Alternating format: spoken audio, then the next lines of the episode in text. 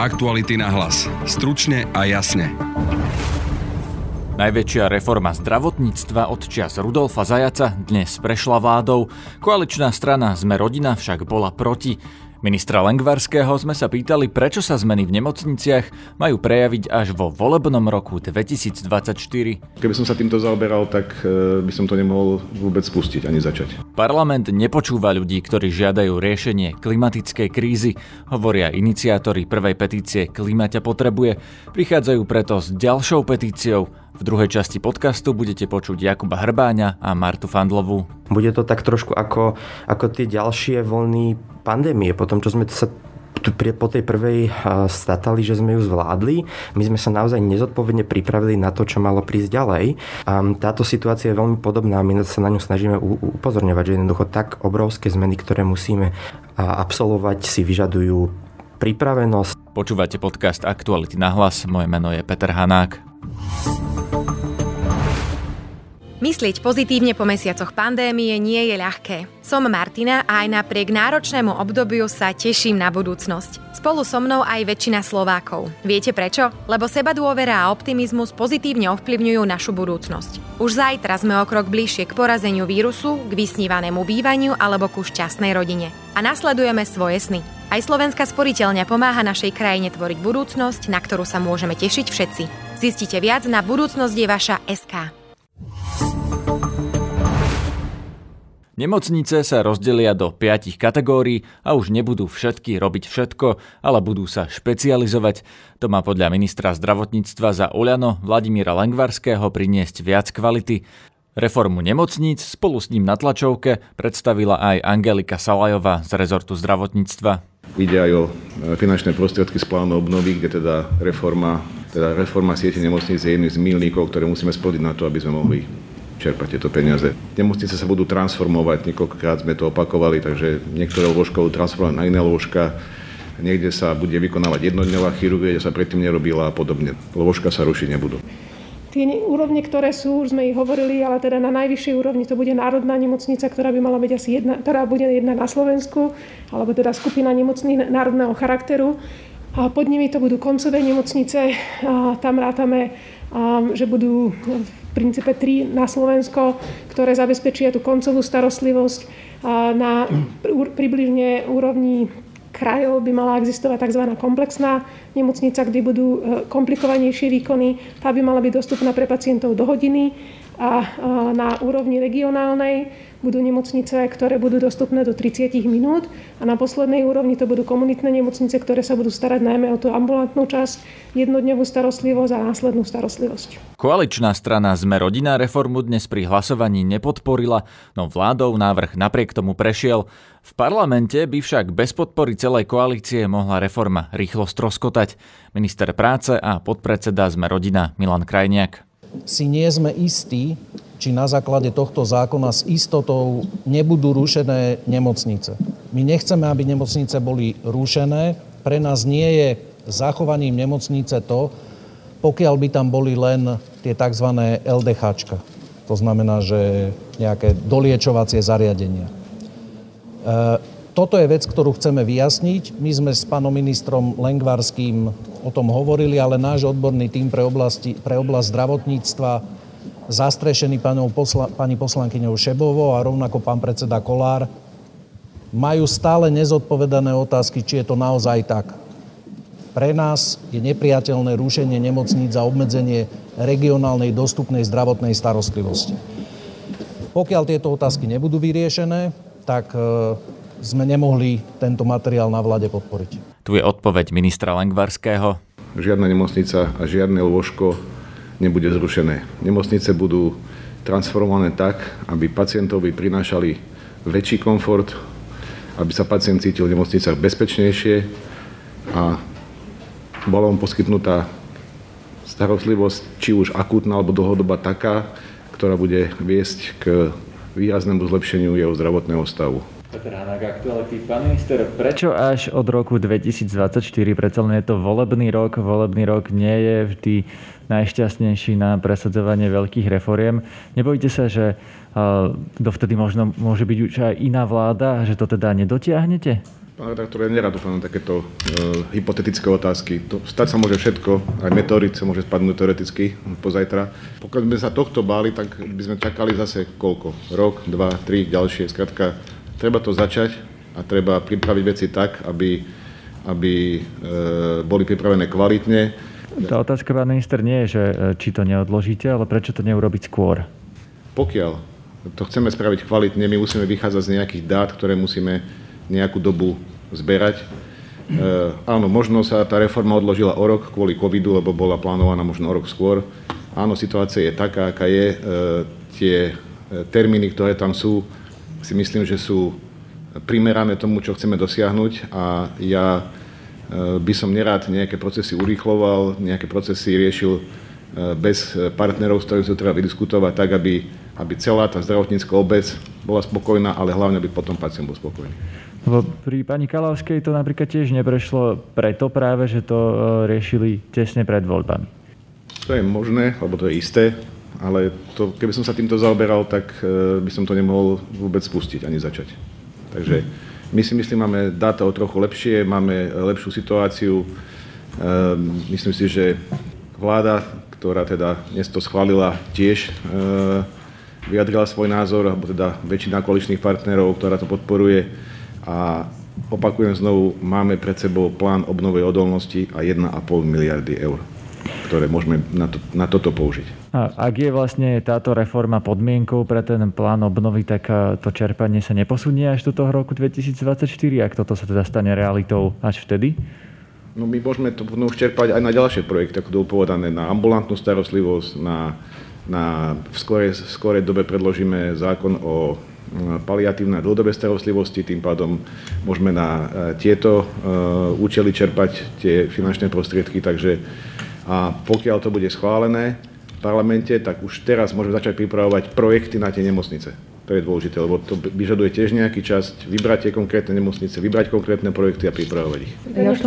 Tak by som ešte doplnila, že ten čas, ktorý tam je, tie 2 roky, to nie je taký, že my to odkladáme o 2 roky. Ten čas je potrebný práve preto, aby sme zabezpečili to, že tie nemocnice na konci toho obdobia budú transformované, budú vedieť, ktorá má čo robiť a budú pripravené. To znamená, aj tie prostriedky, ktoré sú z plánu obnovy, sa budú investovať do toho, aby k tomu 1.1.2024 sme mohli tú reformu naštartovať.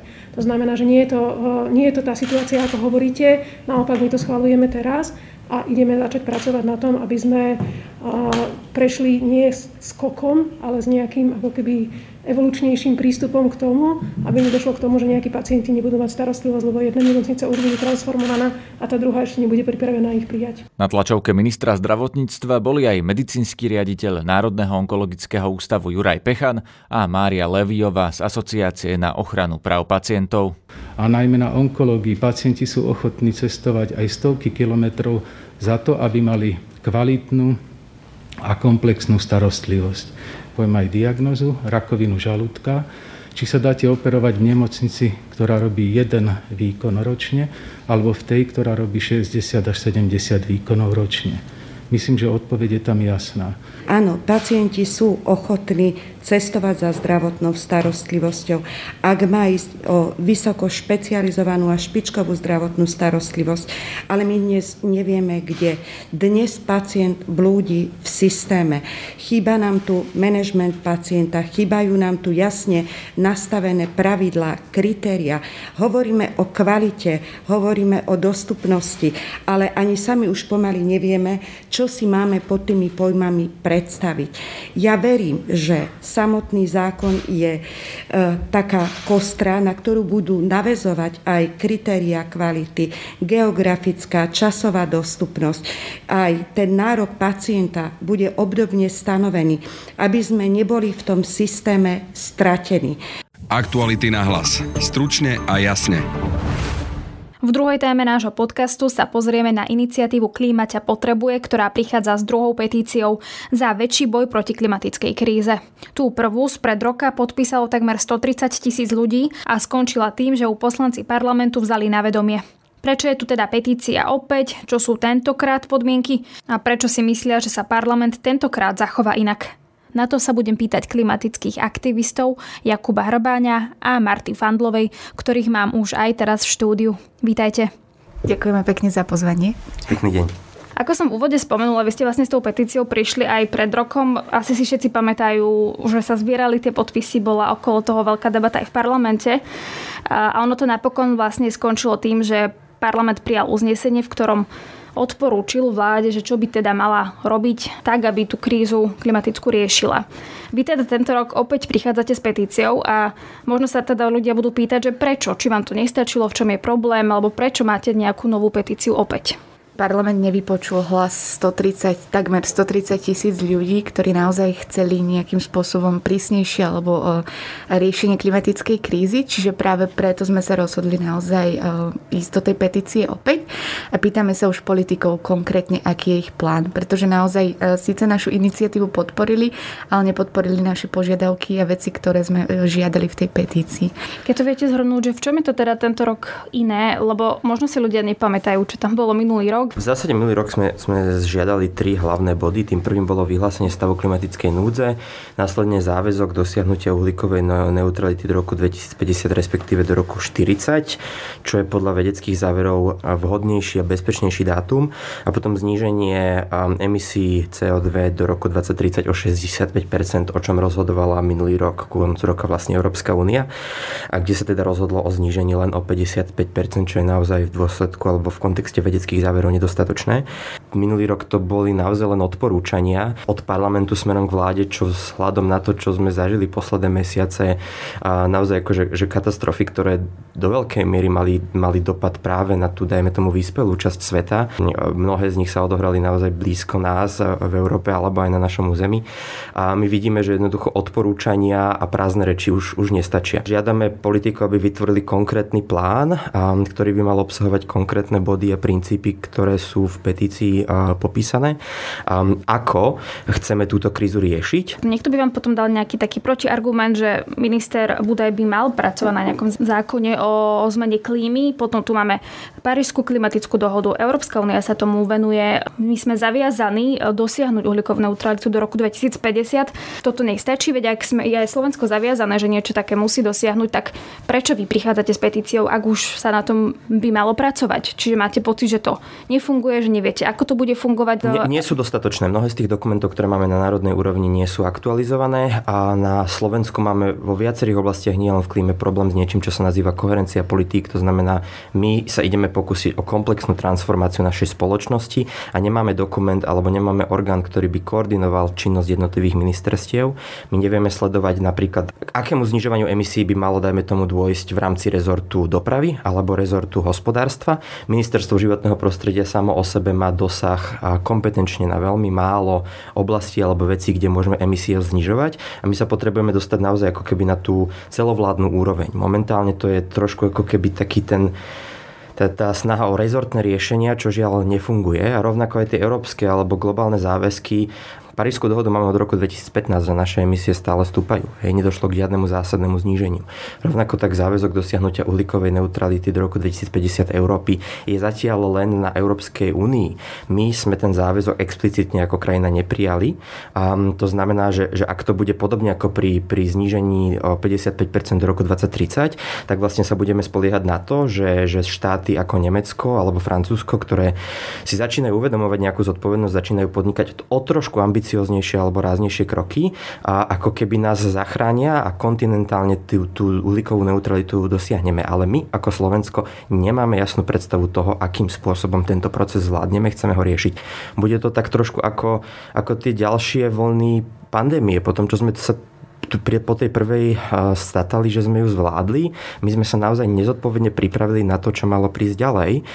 Táto situácia je veľmi podobná a my sa na ňu snažíme upozorňovať, že jednoducho tak obrovské zmeny, ktoré musíme absolvovať, si vyžadujú pripravenosť. Keď vás minulý rok podľa vás teda nevypočuli, prečo by to mali urobiť tento rok? Tak ja si myslím, poviem to tak veľmi ľudsky, že klimatická kríza je najväčší existenčný problém, aký tu naozaj máme.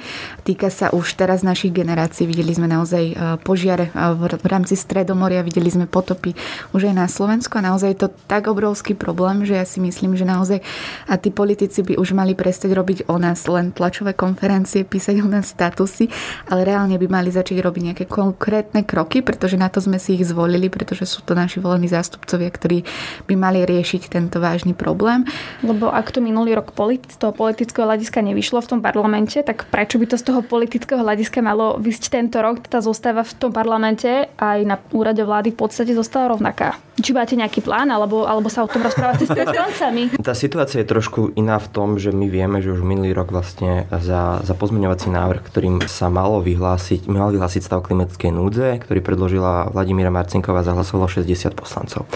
Čiže tá situácia je trošku iná v tom, že vidíme, že v Národnej rade, napriek tomu, že sú tam strany a s predsedami, ktorí razia veľmi skeptickú klimatickú politiku, že tam je 60 ľudí, ktorí si uvedomujú vážnosť situácie a sú ochotní alebo schopní zahlasovať za možno radikálnejšie riešenia alebo kroky, ktoré sú jednoducho nevyhnutné. Nespoliehame sa na to, že vzhľadom na to, že politická situácia sa v zásade nezmenila, že to bude ľahší boj. A začíname to už opatrne aj komunikovať, že jednoducho tých 130 000 evidentne nebolo dosť. A on existuje taká teória, že na spoločenskú zmenu potrebujete mobilizovať plus minus 3,5% celej spoločnosti. Na Slovensku toto znamená plus minus 200 000. Čiže keď si to premietneme do obrazu tej petície, tak asi by sme potrebovali 200 000 na to, aby tentokrát nastala nejaká zmena. A naozaj našim dlhodobým cieľom je prostredníctvom tej petície mobilizovať aktívnych jednotlivcov, ktorí jednoducho chcú robiť viac a sú ochotní okrem podpísania petície zapájať sa do iných aktivít, ktoré jednoducho vytvárajú ten spoločenský tlak a nedovolia tým politikom jednoducho vydýchnuť. Čo sú to iné aktivity, ktoré vyvolajú politický tlak, okrem teda petície? Tak ja stále opakujem, že je super, keď je človek vegán alebo nenakupuje fast fashion, ale že naozaj treba hlavne tlačiť na tie systémové zmeny.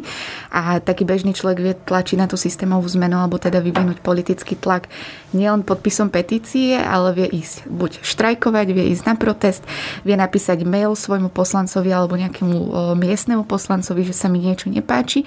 A toto sú ako keby dôležité veci, ktoré by mali občania začať robiť, pretože politici sú tu na to, aby nás počúvali. A ja si stále myslím, že sa o tom ako keby málo hovorí, aj dôležité upozorňovať na to, že naozaj tento tlak na systémovú zmenu treba a treba, aby ľudia boli aktívni. A je dôležité, aby mladí ľudia mali záujem vôbec ísť voliť, pretože práve ako keby poslanci alebo politici, ktorí budú v Národnej rade, sú tí, ktorí budú smerovať našu budúcnosť. Na svete je veľa klimaskeptikov, akých poznám tiež osobne dosť, určite aj vy sa s takými stretávate. Čím to je, že je človek klimaskeptik? Je to tým, že má strach, alebo tomu neverí, alebo to necíti tú zmenu? Tak hej, kedysi klimatická kríza bola vecou, ktorá sa nás netýka. Bolo to vecou topenia ľadovcov niekde na Sibíri, alebo týkala sa miest, kde sme vlastne klimatickú krízu nevideli. Práve preto si myslím, že sme ako keby aj ako spoločnosť nekonali a nerozprávali sa o tom. Teraz už tú klimatickú krízu naozaj vidíme aj na Slovensku, či už v Demänovskej ľadovej jaskyni chýba ľad, alebo či už ju vidíme proste počas rôznych záplav, ktoré prichádzajú. Čiže ja si myslím, že ľudia už tú tému ako keby viac chápu, keď si prežijú na vlastnej koži, ale samozrejme ako keby prírodzená reakcia na akúkoľvek frustráciu alebo niečo nepríjemné je to, že to popriem a že budem sa tváriť, že sa ma to netýka. To isté podľa mňa aj s tou pandémiou, že naozaj už tu dlhé mesiace s tým bojujeme a už ľudia vlastne sú tak frustrovaní, že to vlastne vypli.